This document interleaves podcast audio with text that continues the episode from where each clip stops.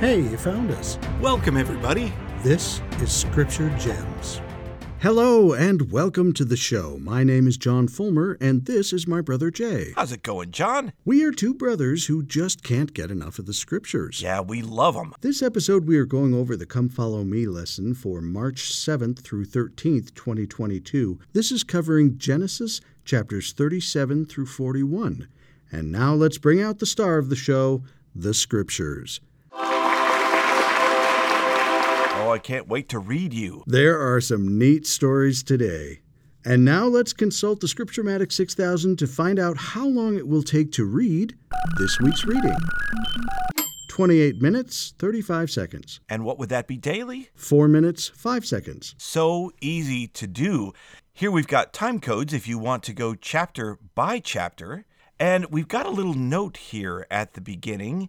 You may have noticed that for the Come Follow Me study, we're skipping Genesis 34, 35, and 36. This is our first time skipping chapters, but it won't be our last. That's right. For those of you who came into this year thinking, yeah, I'm going to read the whole Old Testament this year, well, if you follow the Come Follow Me plan, that's actually not the case. To fit into this year of study and to focus on things of particular doctrinal importance, the Come Follow Me plan actually leaves out 58% of the Old Testament, over half. Now, granted, some of what's left out is repetitive, some of it is just too much material. You could probably spend a whole year on the Psalms alone, for example. And some of it is of questionable doctrinal value. I'm looking at you, Song of Solomon. Now, we don't want to discourage anyone from reading the entire Old Testament. In fact, we recommend it. Oh, yes. If you read 10 minutes every day in the Old Testament, you'll finish it in a year. There's nothing saying that you have to strictly follow the Come Follow Me plan. But that's the plan that we've built the show around. So for this year's show, there will be chapters and sometimes even whole books skipped. In fact, if you want to read chapters 34 through 36 in addition to the chapters for this week, add another 16 minutes and 3 seconds to your weekly reading time for a total of 44 minutes 38 seconds. And what would that be daily? That would be another 2 minutes and 17 seconds each day for a total of 6 minutes 22 seconds. Come on, we could do it. we would like to summarize, though, what's happening in these chapters before we start in chapter 37. For necessity, we need to cover it quickly, but the story of Dinah and Shechem in Genesis 34 offers a great opportunity to go into some significant themes in the Old Testament. Often we read a story quickly and we think it is about something that it's not actually about. And I think this is such a story. If you're interested in further explanation, I have summarized some of the key aspects from a great book called Reading the Women of the Bible. It's from Professor Tikva Frymer Kensky. She was a respected Jewish scholar. I say was because she passed away. And I've loved her fresh take on many Old Testament stories. There's just too much to explore in the format of this show, so I've written up a summarized version of her insights that you can link in the description. If you like what you're reading, you might really enjoy the book. We will also be using some additional resources outside the Bible to help paint a picture of the many traditions surrounding these stories that have touched lives for thousands of years. So look for that later in the show. Right. But for now, let's start our summary of chapter 34 in Genesis. So last week in chapter 33, Jacob bought a portion of land from Hamor, the father of Shechem, in verse 19 of chapter 33.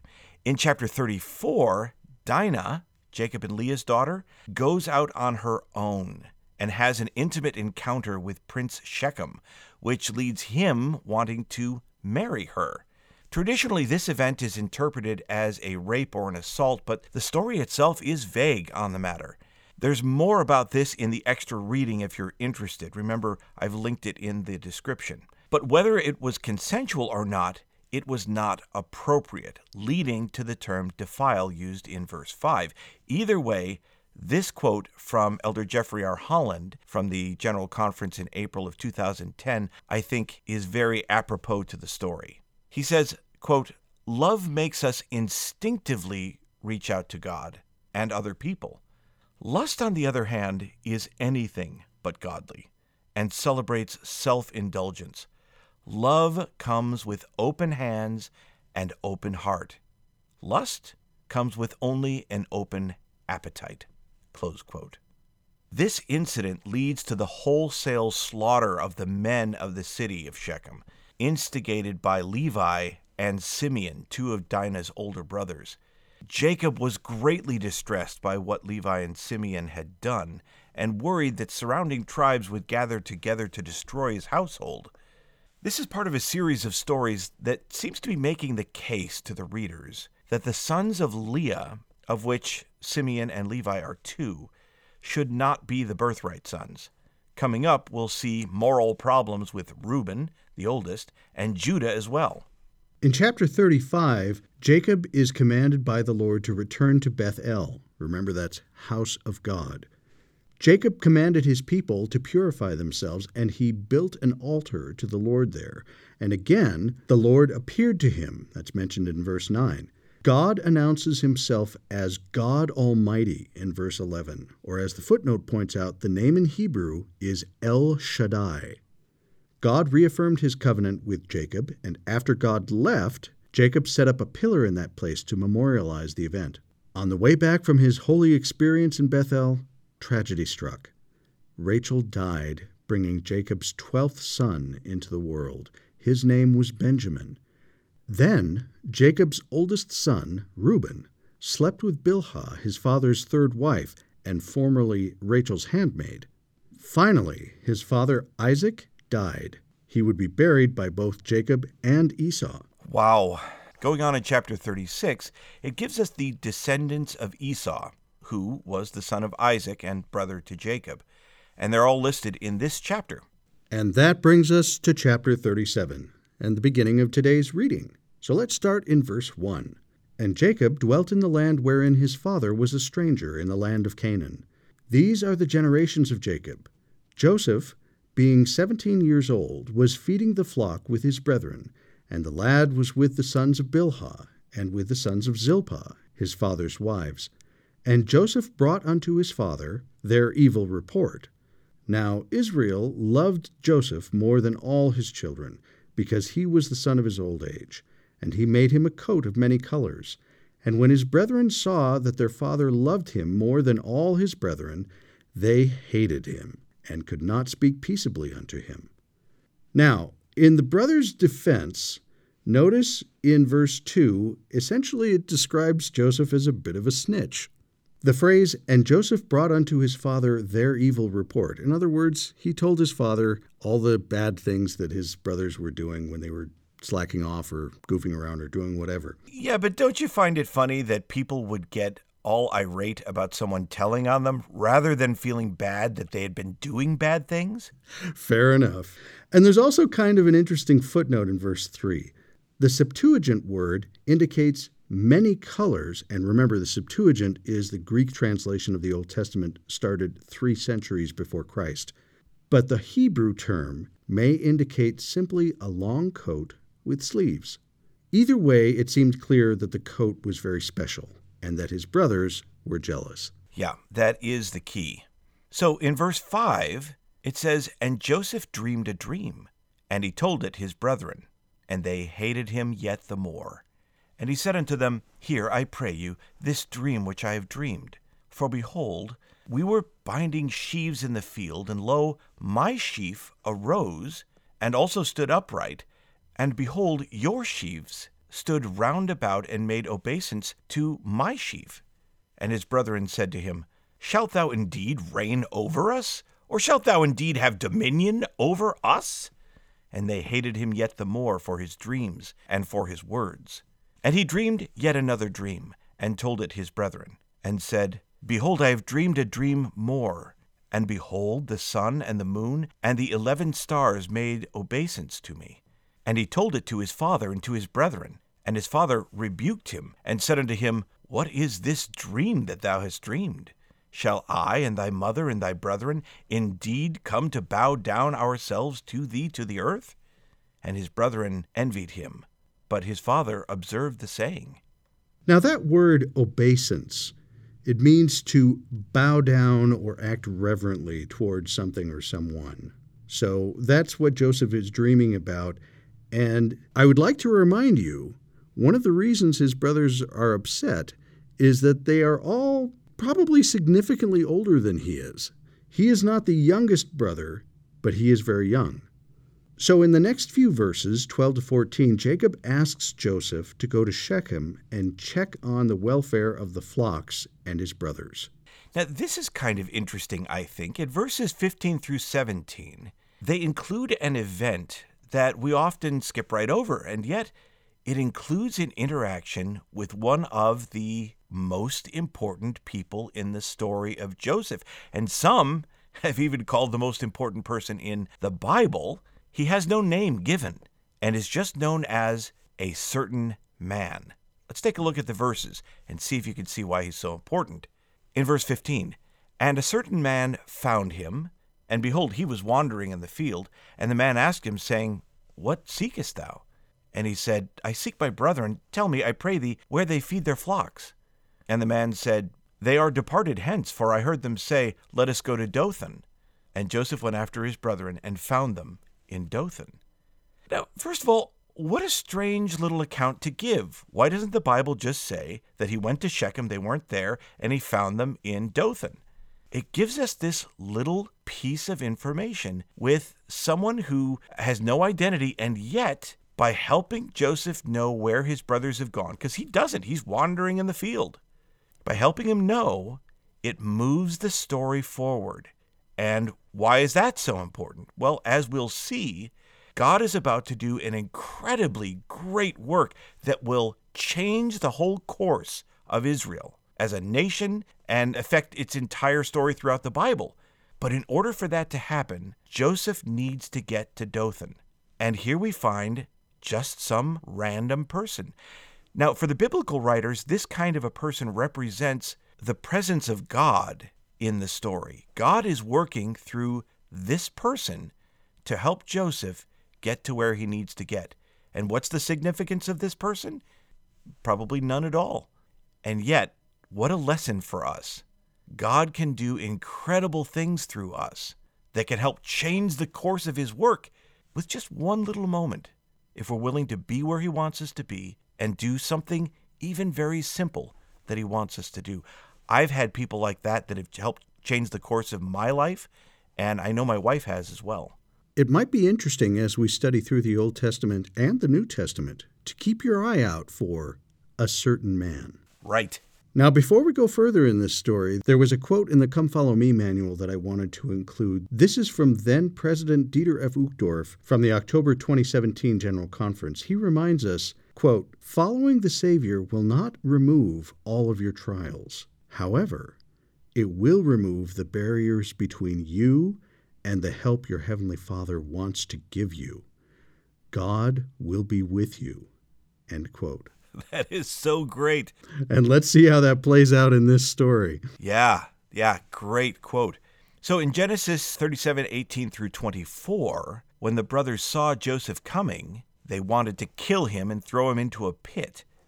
But Reuben, the oldest, sought to save Joseph by suggesting that they throw him in a pit, but not slay him, figuring that he could come back and rescue Joseph later. When Joseph comes, they carry out their plan, stripping him of his coat and throwing him in a pit, and then, job done, they sit down to a nice lunch.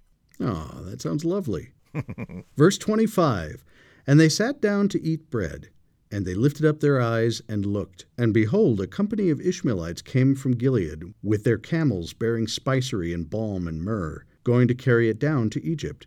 And Judah said unto his brethren, What profit is it if we slay our brother and conceal his blood? Come, and let us sell him to the Ishmaelites. And let not our hand be upon him, for he is our brother and our flesh. and his brethren were content. He seems to really care there, doesn't he? Yes, because he is his brother and is worth so much more if we sell him rather than let him die. right. Verse 28 Then there passed by Midianites, merchantmen, and they drew and lifted up Joseph out of the pit, and sold Joseph to the Ishmaelites for twenty pieces of silver, and they brought Joseph into Egypt.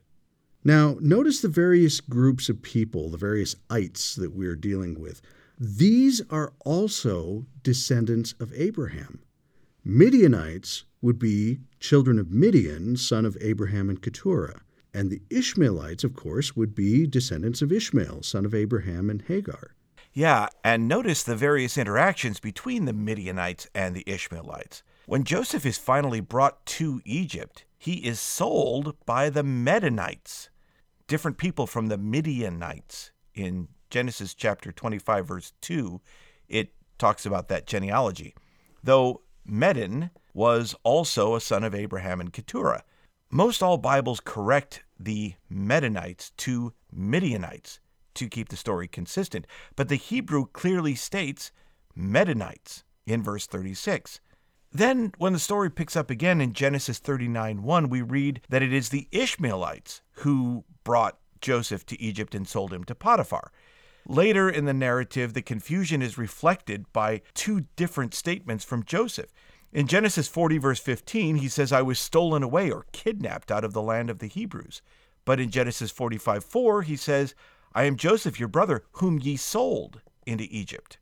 Now, many scholars believe that all this confusion is because different Jewish traditions surrounding this account were meshed together, and this is what accounts for the inconsistencies. I am in the camp with the famous Jewish scholar Gary Rendsburg. He says this I prefer a literary explanation, however. The confusion reflects the confusion in Joseph's mind. The reader experiences the events as Joseph experienced them. Stuck at the bottom of a pit, Joseph is able to hear only muffled sounds and dialogue from above. He is pulled out and transported to Egypt, but because he himself is unsure about the chain of events, the narration presents the tale in confused terms. Confused language also appears in Genesis 37:30 where Reuben upon discovering that the pit is empty with Joseph not in sight states in Hebrew, "And I, where am I to come?" This confused language reflects the confusion in Reuben's mind, which is unable to produce clear syntax. This represents yet another literary device in the arsenal of the ancient Israelite writers. And there's one more note on verse 28. Notice that Joseph is sold for 20 pieces of silver. Now, according to Leviticus chapter 27, verse 5, this would later be established as the set price for a slave between the age of 5 and 20. Exodus 21, verse 32, establishes the price of an adult slave at 30 pieces of silver. Does that amount sound familiar? Interesting. So, just as Jesus was sold or betrayed for the price of a slave, Matthew chapter 26, verse 15, so too was Joseph. This will not be the only interesting parallel between Joseph's life and the Savior's. So, in the last few verses, starting in verse 29, when Reuben returned to the pit, remember he was planning to rescue Joseph, and found that Joseph was gone, he rent or tore his clothes. Despite the grief Reuben felt, however, he and his brothers dipped Joseph's coat in the blood of a goat and gave it to their father. Jacob assumed that Joseph had been killed by a wild animal. He mourned deeply, putting on sackcloth, which was clothing worn in times of sorrow. You'll see sackcloth appear several times in the Old Testament and the New. Once in Egypt, Joseph was sold to Potiphar, one of Pharaoh's officers. So this brings us to Genesis chapter 38. Now, chapters 38 and 39 show an interesting contrast between the two brothers, Judah on the one hand and Joseph on the other. Judah resented Joseph and influenced the others to sell him as a slave. Joseph, the one abused and sold, had every reason to be resentful and angry at his brothers and God. Let's compare the two and see what we can learn from them. Genesis chapter 38, verses 1 through 11, Judah married a Canaanite woman, a daughter of Shua, someone outside the faith. Judah and his wife had three sons together Ur, Onan, and Shelah. The oldest son, Ur, married a woman named Tamar, but he died before they had children. Specifically, it says that he was slain by the Lord due to his wickedness in verse 7. According to the customary law at the time, a widow who had no children had claim on her husband's next oldest brother or his closest living male relative. This man, if asked by the widow, was obliged to marry her and raise up seed or produce children on behalf of the deceased brother. This practice is known as a levirate marriage. To learn more about that, check out Deuteronomy chapter 25 verses 5 through 10 and in your Bible dictionary. If you're curious, levir is the Latin word for brother-in-law. So Onan, Er's younger brother, married Tamar, but refused to give her children, instead spilling it, can you hear the air quotes, it or his reproductive contribution. See, the Old Testament's not bashful about anything. So he spilled it on the ground in verse 9. This displeased the Lord, who slew him as well. Judah, instead of caring for Tamar, sent her away to live as a widow in her father's house, promising that Shelah, his third son, could be her husband when he was grown.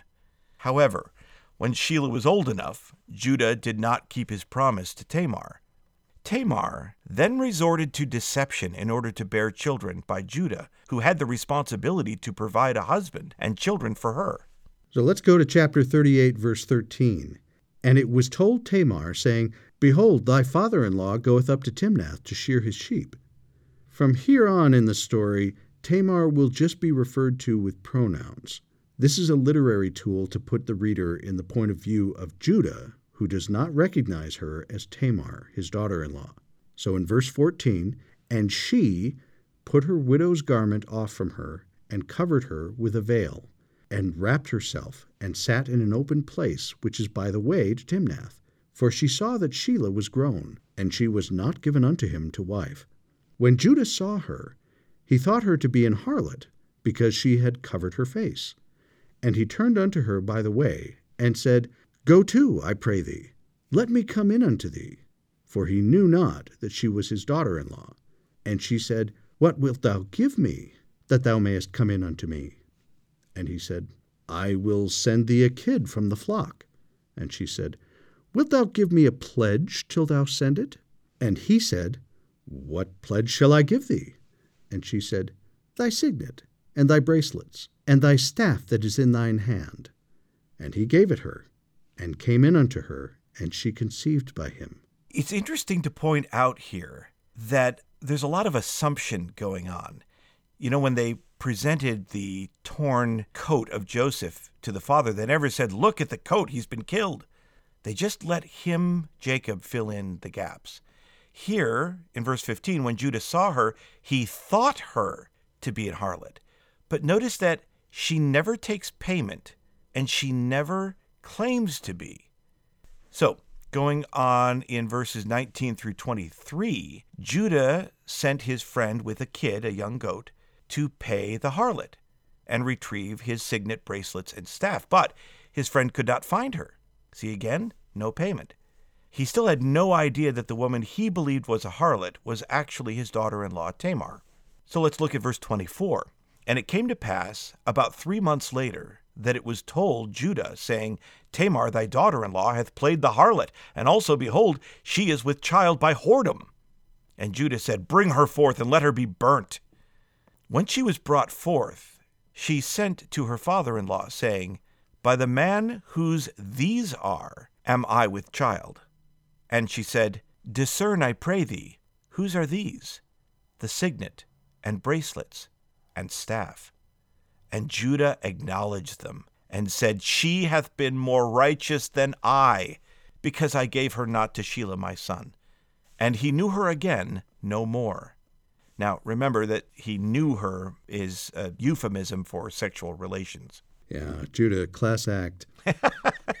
so let's summarize a couple of characteristics of Judah as described here. Number one, he did not keep his oath to Tamar to fulfill his responsibilities.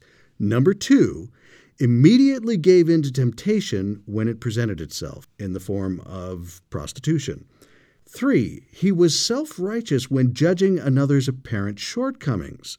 So he finds out that his daughter in law is pregnant by whoredom and he's ready to execute her.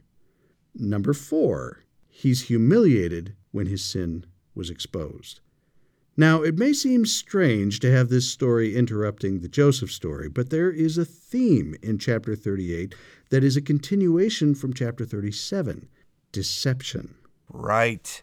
Note how Joseph's brothers ask their father to recognize the evidence of the bloodied tunic in chapter 37, verse 32, and how Tamar asks Judah to recognize the evidence of his three personal items in chapter 38, verse 26, using the same wording. So let's look at the one with Joseph's coat in chapter 37, verse 32. It says, Know now whether it be thy son's coat or no. And here's what Tamar says in chapter 38, verse 26 Discern, I pray thee, whose are these? The signet and bracelets and staff. So the brothers deceived Jacob into believing that his beloved son Joseph had been killed by a lion. The ringleader among Jacob's sons in the deception of their father was Judah. Thus, it is fitting that he in turn is deceived by Tamar in chapter 38. And once more, the props are the goat, which he promised to deliver, or in Joseph's case, the blood of the goat, and the clothing, the veil here is used by Tamar in place of the widow's garb that she should have been wearing. The series of deceptions ends here, however, given that Judah admits, quote, She hath been more righteous than I, close quote, from verse 26. This is yet one more indication of Tamar's moral superiority, which should serve as a model to all of Israel. Let me quote again from Professor Gary A. Rendsburg from his course on the book of Genesis. He says, Once more, it is the low ranking woman in the story who serves as the heroine. Note that Tamar is a non Israelite who plays the role of the prostitute, that is, a woman on the margins of society, one of the truly lowly. Yet she is the one who takes the moral high ground because she has been wronged by Judah. She represents Israel, which lacks the might of other nations, but can gain and prosper by using both its wit, in a good sense, and morality, which it should possess in large supply. It may be difficult to understand Tamar as morally superior since she became pregnant by deceit, but she took what she had a right to even if the dishonest Judah was unwilling to give it freely. Look at how the biblical authors saw her. Not only does Judah praise her, but she is used as a praise in Ruth chapter 4 verse 12. Which is kind of interesting because if you'll remember, Judah's name means praise.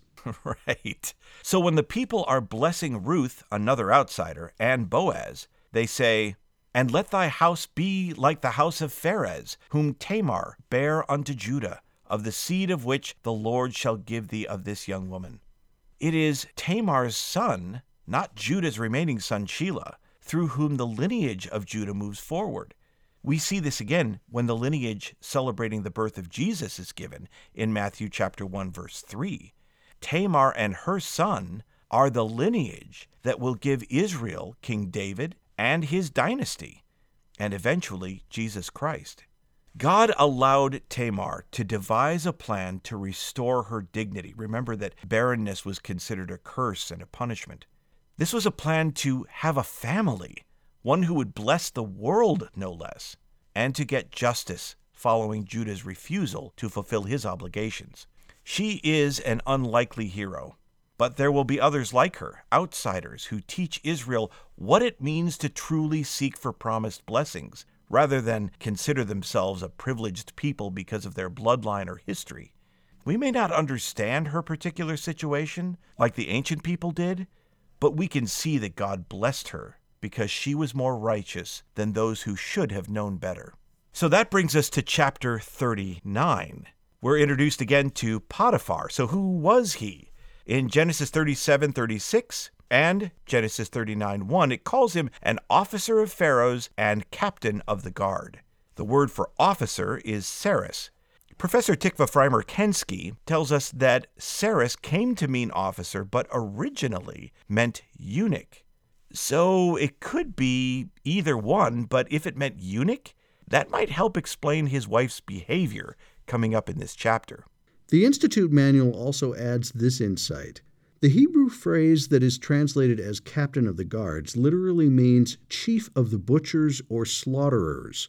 From this meaning, some scholars have thought that he was the chief cook or steward in the house of the Pharaoh. But other scholars believe that butcher or slaughterer is used in the same sense of executioner, and thus Potiphar was the commanding officer of the royal bodyguard who executed the capital sentences ordered by the king.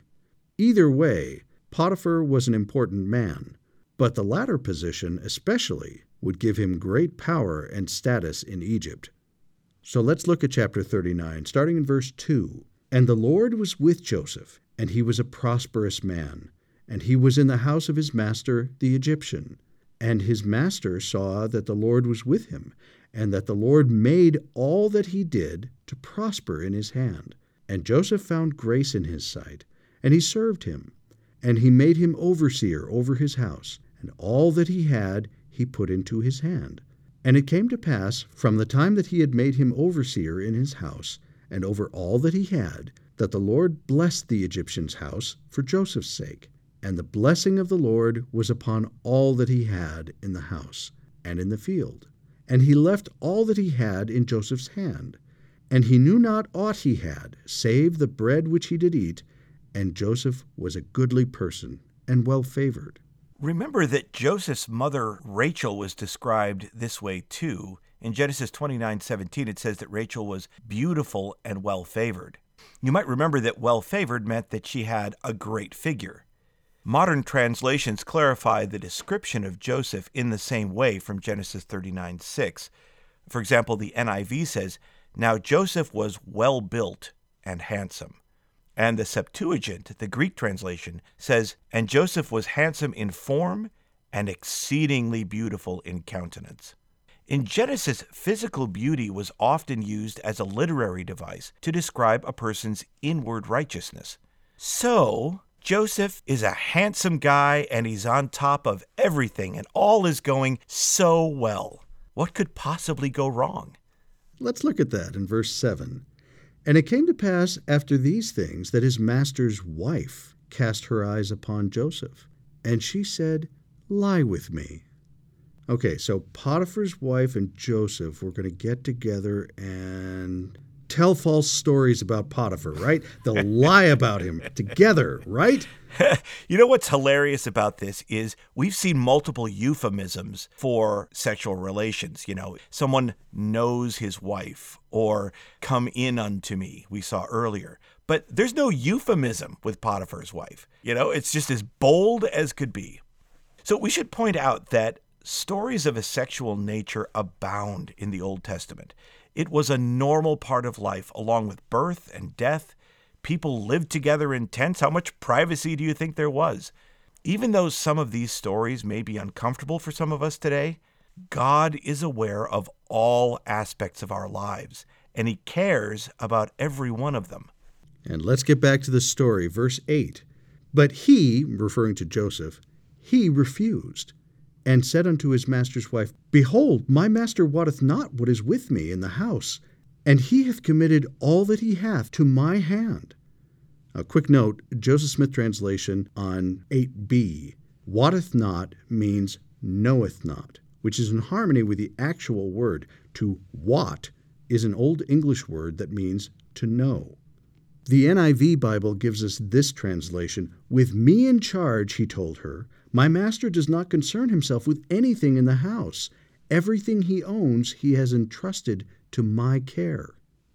Going back to verse 9 There is none greater in this house than I, neither hath he kept back anything from me but thee, because thou art his wife. How then can I do this great wickedness and sin against God? Oh, now there's a very interesting statement right there. There are other stories in the ancient world that use the motif of the young man seduced by another's wife who refuses on moral grounds, only then to be accused of rape. The Egyptian tale of two brothers and Homer's Iliad are two examples. In both cases, the young man declares that giving into seduction would be morally wrong, but only in Joseph's story does he identify that the action would be a sin against God. This marks a major feature of Israelite life and society the manner in which religion and morality were interconnected.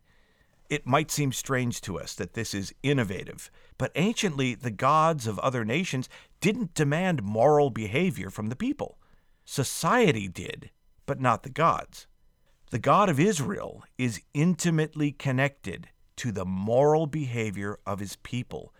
And we know that because we know that God wants us to become something. And that wasn't the case with the other nations' gods. Consider what a difference it makes in our ability to resist temptation when we know that it is God who we would offend with our behavior, not parents or society or bishop, etc., although they might, but our focus is on God. This is important because, like with us, this temptation of Joseph's wasn't a one time thing. Mm-hmm. Let's take a look at verse 10. And it came to pass, as she spake to Joseph day by day, that he hearkened not unto her to lie with her or to be with her. And it came to pass about this time that Joseph went into the house to do his business, and there was none of the men of the house there within. And she caught him by his garment, saying, Lie with me. And he left his garment in her hand and fled and got him out. So let's talk about that word that is translated as fled. This is the Hebrew word vayenos, to flee. In Psalm 114, the first three verses, we are told, When Israel went out of Egypt, the house of Jacob from a people of a strange language, Judah was his sanctuary, and Israel his dominion. The sea saw it and fled. That's that same word again, vayenos. Comparing that concept to the miracle of the Red Sea and its parting, we can visualize a miracle as something like the water of the Red Sea going against its own nature. It is not the nature of the sea to do that. So when it parted, it was a miracle. It could be argued that it is not in Joseph's nature as a mortal man to resist the insistent invitation for sex. So when he acted, fled, like the Red Sea, he acted against his nature. That is a miracle. It only happens with the power of God. So, do you want to see a miracle? Access divine power to act against your nature. That is awesome. So, now having been refused, let's examine Potiphar's wife's accusations, starting in verse 13. And it came to pass that when she saw that he had left his garment in her hand and was fled forth, that she called unto the men of her house and spake unto them, saying, See, he, speaking of Potiphar, hath brought in an Hebrew unto us to mock us. He came in unto me to lie with me, and I cried with a loud voice. Notice how she sculpts the narrative to suit her audience so they will sympathize with her? Yeah, even though it would seem to be her doing to make sure the house was empty and no one would be around to hear her. yes, but notice how she sculpts that. See, he, Potiphar, the outsider, our Lord and Master, hath brought this Hebrew person in to mock us. Now, he's a slave, but she doesn't want her servants to have any kind of solidarity with him. So she doesn't call him a slave or servant. It's just a Hebrew guy to mock us. This is us. It's all about us. Anyways, and now look how she changes it in verse 17 for her husband. And she spake unto him, this is Potiphar, according to these words, saying, The Hebrew servant, again, now he's a slave, which thou hast brought unto us, came in unto me to mock me. He's a servant, in other words. We are up here. And now this guy down here is mocking me. Our slave is mocking your wife. In verse 18, and it came to pass that as I lifted up my voice and cried, that he left his garment with me and fled out. In verse 19 it says, And it came to pass, when his master heard the words of his wife, which she spake unto him, saying, After this manner did thy servant to me, that his wrath was kindled. And Joseph's master took him and put him into the prison, a place where the king's prisoners were bound and he was there in the prison. So before you judge this situation too quickly, think about this. How was Joseph not summarily put to death? Why was Potiphar's wrath kindled? Was it because he believed Joseph had attacked his wife? Or because his wife had made these accusations publicly, he was going to have to send Joseph away? Joseph, the best servant he ever had, in whom he trusted completely. To me, Joseph keeping his head could only happen if Potiphar knew that Joseph was not guilty. Potiphar knows his wife. Is this really the first time this has happened? Remember, too, the ethics of Egypt that we talked about with Abraham and Sarah. Murder? Not so bad. Taking someone else's wife? That's the worst of the worst. Yeah. And he's a slave. So why he's not killed, again, the only reason I can think is that he believes Joseph. We thought you might enjoy hearing some additional details from this story from its retelling in the Quran, the scriptural book of Islam. Many of you might be surprised I suggest this, but remember that Islam is one of the three Abrahamic religions Judaism, Christianity, and Islam. They consider Abraham's son Ishmael the birthright son and claim connection with his descendants. There are many versions of these early biblical stories within Judaism, and the version in the Quran, written about AD 600, is interesting to consider. Now, if this slight detour from the Bible makes you uncomfortable, you may be interested to study various statements by Latter day Prophets about the value of other religions in our understanding of truth. We'll link an article in the description if you would like to learn more. For now, let's review a portion of a statement from the First Presidency dated February 15, 1978, which affirms, among other things, that, quote, the great religious leaders of the world, such as Mohammed, Confucius, and the Reformers, as well as philosophers including Socrates, Plato, and others, received a portion of God's light. Moral truths were given to them by God to enlighten whole nations and to bring a higher level of understanding to individuals. This statement is more recently referenced in an April 2006 General Conference talk given by President James E. Faust entitled The Restoration of All Things. Right. And there's more quotes along those lines, but again, we'll reference that article that you can read. It'll be linked in the description. So, the Quran's account emphasizes that Joseph is shockingly handsome. This is very common in early Jewish and Christian writings as well. After Potiphar's wife attacks Joseph and flees, she grabs his shirt and rips it. As Joseph opens the door to leave, there is Potiphar. His wife tells him Joseph attacked her, but Joseph tells him it was his wife who seduced him. Potiphar determines the truth by looking at where the shirt was torn. If from the front, then Joseph must have attacked her. But it was ripped from the back, which means Joseph was telling the truth. Potiphar admonishes his wife. Now, Potiphar's wife is humiliated. The gossip from the women was all over the town about how she had seduced a slave servant and was rejected. So she invited the women to her home for a banquet, providing them with fruit and little paring knives. While they were each peeling the fruit, she called Joseph in, and they all marveled at him, thinking him so beautiful he must be an angel. They also cut their hands because they couldn't take their eyes off of him. Potiphar's wife essentially says, See, I told you. But she would not stop her scheming to get Joseph, so he prays that the Lord would send him to prison so that he would not fall into temptation. And so the Lord arranges that. And that's from the Quran, chapter 12. We just thought you might enjoy hearing a different tradition's perspective on the story. That is interesting. Let's go back to Genesis chapter 39, starting in verse 21. But the Lord was with Joseph and showed him mercy and gave him favor in the sight of the keeper of the prison. And the keeper of the prison committed to Joseph's hand all the prisoners that were in the prison, and whatsoever they did there, he was the doer of it.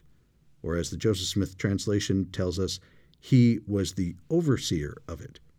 Verse 23 The keeper of the prison looked not to anything that was under his hand, because the Lord was with him, and that which he did, the Lord made to prosper.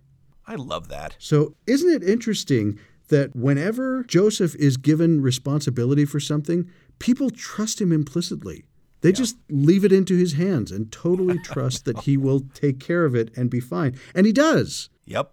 Before we go on, just examine the difference between Judah's story in chapter 38 and Joseph's story here in chapter 39. Notice the problems and sin that resulted from Judah's deceit and lack of self control. In contrast, Joseph is the paragon of faithfulness, integrity, honesty, and temperance. And even though bad things keep happening to him and he is treated unfairly, that doesn't change who he is or his trust in God. Now, I called these events in Joseph's life bad things, but we will now see how all things work together for good to them that love God, as Paul tells us in Romans chapter 8 verse 28. Well, let's go on then to Genesis chapter 40. Verses 1 through 4 set the stage. In verse 1, and it came to pass after these things that the butler of the king of Egypt and his baker had offended their lord the king of Egypt.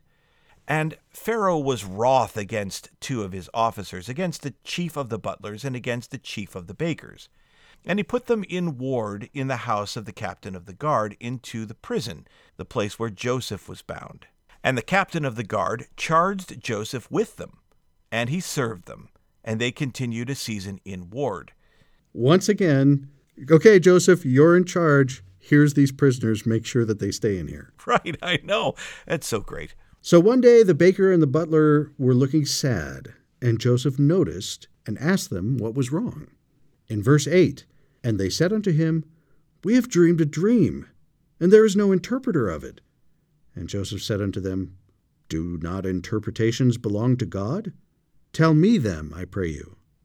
Now, in verses 9 through 12, the butler explains that in his dream there were three branches of a vine that produced grapes. He took ripe grapes from the vine and squeezed them into Pharaoh's cup and gave it to him. Joseph offers this interpretation. In verse 13, Yet within three days shall Pharaoh lift up thine head, and restore thee unto thy place, and thou shalt deliver Pharaoh's cup into his hand, after the former manner when thou wast his butler. But think on me when it shall be well with thee, and show kindness, I pray thee, unto me, and make mention of me unto Pharaoh, and bring me out of this house. For indeed I was stolen away out of the land of the Hebrews, and here also have I done nothing that they should put me into the dungeon. So in verses 16 to 17, the baker tells his dream. He says that in his dream there were three baskets on his head with food for Pharaoh, but the birds were eating it. Joseph gives the interpretation in verse 18. And Joseph answered and said, This is the interpretation thereof. The three baskets are three days, yet within three days shall Pharaoh lift up thy head from off thee, and shall hang thee on a tree, and the birds shall eat thy flesh from off thee. In three days all things happened just as Joseph had interpreted. In verse 23, Yet did not the chief butler remember Joseph, but forgat him.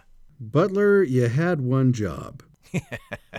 one request, just a simple request, but he forgot. That brings us to chapter 41. So before we start, how long was Joseph in prison then? The Institute Manual gives us this insight. Joseph was in prison for two years after he interpreted the dreams of the chief butler and baker. He was sold into slavery when he was about 17, and he was 30 years of age when he became vice regent to the Pharaoh. Altogether, he served 13 years with Potiphar and in prison. The record does not tell how long he served Potiphar before his imprisonment but that he worked his way up to be the overseer of the prison implies some period of time before the butler and baker joined him. So it is likely that Joseph was in prison at least three years and possibly much longer. So, in the first seven verses of chapter 41, this is now two years after the butler and baker left the prison. Now Pharaoh has some troubling dreams. Let's take a look in verse 8 of chapter 41. And it came to pass in the morning that his spirit was troubled. And he sent and called for all the magicians of Egypt and all the wise men thereof. And Pharaoh told them his dream, but there was none that could interpret them unto Pharaoh. Then spake the chief butler unto Pharaoh, saying, I do remember my faults this day. Pharaoh was wroth with his servants, and put me in ward in the captain of the guard's house, both me and the chief baker. And we dreamed a dream in one night, I and he. We dreamed each man according to the interpretation of his dream. And there was there with us a young man, an Hebrew, servant to the captain of the guard, and we told him, and he interpreted to us our dreams, to each man according to his dream he did interpret. And it came to pass, as he interpreted to us, so it was. Me he restored unto mine office, and him he hanged. Then Pharaoh sent and called Joseph. And they brought him hastily out of the dungeon, and he shaved himself, and changed his raiment, and came in unto Pharaoh. And Pharaoh said unto Joseph, I have dreamed a dream, and there is none that can interpret it. And I have heard say of thee, that thou canst understand a dream to interpret it. And Joseph answered Pharaoh, saying, It is not in me. God shall give Pharaoh an answer of peace. And Pharaoh said unto Joseph, In my dream, behold, I stood upon the bank of the river, and behold, there came up out of the river seven kine, this is cows, fat fleshed and well favored, and they fed in a meadow. And behold, seven other kine came up after them, poor and very ill favored, and lean fleshed, such as I never saw in all the land of Egypt for badness. And the lean and the ill favored kine did eat up the first seven fat kine. And when they had eaten them up, it could not be known that they had eaten them, but they were still ill favored, as at the beginning. So I awoke, and I saw in my dream, and behold, seven ears came up in one stalk, full and good, and behold, seven ears withered, thin, and blasted with the east wind, sprung up after them. And the thin ears devoured the seven good ears. And I told this unto the magicians, but there was none that could declare it to me. Notice the pattern we've talked about before about the vision in pairs. This means God will carry out the vision or the dream soon, as it references in verse 32. Back to the chapter in verse 25. And Joseph said unto Pharaoh, The dream of Pharaoh is one. God hath showed Pharaoh what he is about to do. And he goes on to reveal that there will be seven years of plenty in the land, and then seven years of famine. The Lord is revealing this to Pharaoh so that he will prepare and store up food during the years of plenty to save his people. And Joseph closes his interpretation here in verse 33, where he says, Now therefore let Pharaoh look out a man discreet and wise, and set him over the land of Egypt. And so he says this so that he can get a team together that will gather all the food for those good years to come and prepare for the famine. Skipping to verse 37 And the thing was good in the eyes of Pharaoh, and in the eyes of all his servants. And Pharaoh said unto his servants, Can we find such a one as this, a man in whom the Spirit of God is? And Pharaoh said unto Joseph, Forasmuch as God hath showed thee all this, there is none so discreet and wise as thou art. Thou shalt be over my house, and according unto thy word shall all my people be ruled. Only in the throne will I be greater than thou. So, once again, immediately trustworthy. One of the amazing insights into Joseph's character is in this exchange about okay, so we need someone to run the show in preparing for the famine. And he doesn't suggest himself, he just says, we need someone. The Pharaoh, obviously touched not only by the inspiration, but from just the spirit emanating from Joseph, says, Well, you're the guy. Yeah. You're not only the person who interpreted my dream, but you're the person in whom the Spirit of God is. Yeah, we've probably all met somebody like that. Someone who just exudes that kind of virtue through their righteous actions and through the Spirit of God that's in them. And then in verse 45, and Pharaoh called Joseph's name Zaphnath Paaneah, and he gave him to wife Asenath, the daughter of Potipherah, priest of On.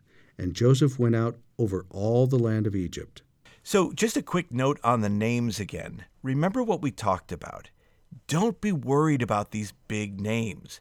However you pronounce it's going to be fine. But as a rule, you may want to, if there's multiple vowels, go ahead and pronounce both sounds. So, for example, Zaphnath, no problem. But Paaneah, you're essentially looking at two different A sounds, Pa and A. So, Paaneah. But if you say Pania, I mean, that's fine too. Just don't let these things intimidate you. Have fun with them. Whether it's Potipharah or Patifera, however you pronounce them, don't be scared. Have fun with the names. And it kind of rolls off the tongue, doesn't it? Zaphnath Paneah. Oh, it does. I love it. Zaphnath Paneah. They call him Zaphy for short, Elder. That's right. According to verses 32, 38, and 39, what did Pharaoh discover about the source of his dreams? There's a great quote that's included in the Come Follow Me manual from Elder David A. Bednar from the April 2011 General Conference, where he says, quote, Revelations are conveyed in a variety of ways, including, for example, dreams, visions, conversations with heavenly messengers, and inspiration. End quote. Wonderful. In Genesis chapter 41, verses 46 to 52, it tells us that for seven years Joseph went throughout all of Egypt, gathering food until there was more grain in storage than could be measured. During this time, Joseph and Asenath had two sons. Verses 51 and 52, you might recognize these names Manasseh and Ephraim. It is puzzling that for all the care that has been taken to marry a woman who will carry on the Abrahamic covenant, that Joseph would marry the daughter of a pagan priest. If you're interested in another extra biblical writing, it's called Joseph and Asenath, and it was a very early Jewish book, beloved by early Christians too. It contains their love story. I actually think it's quite romantic, but it also tells of Asenath's conversion to the worship of Joseph's God. This was considered a very important book in early Christianity and was included in the Armenian canon of the Old Testament. We'll include a link if you're interested in learning more about the book of Joseph and Asenath. It's also fun to read, and there are various manuscript versions, but we will link to one English translation in the description. To summarize, the story takes place when Joseph is second only to Pharaoh, but for Asenath, she will have nothing to do with men. She was born to privilege and beauty with a house of maidservants and considered herself far above the men she knew. She did not speak kindly of them or of Joseph. When Joseph visited her father one day, it says this Asenath saw Joseph, and she was cut to the quick. Her stomach turned over, her knees became limp, and her whole body trembled. And she was much afraid, and cried out and said, Where shall I go?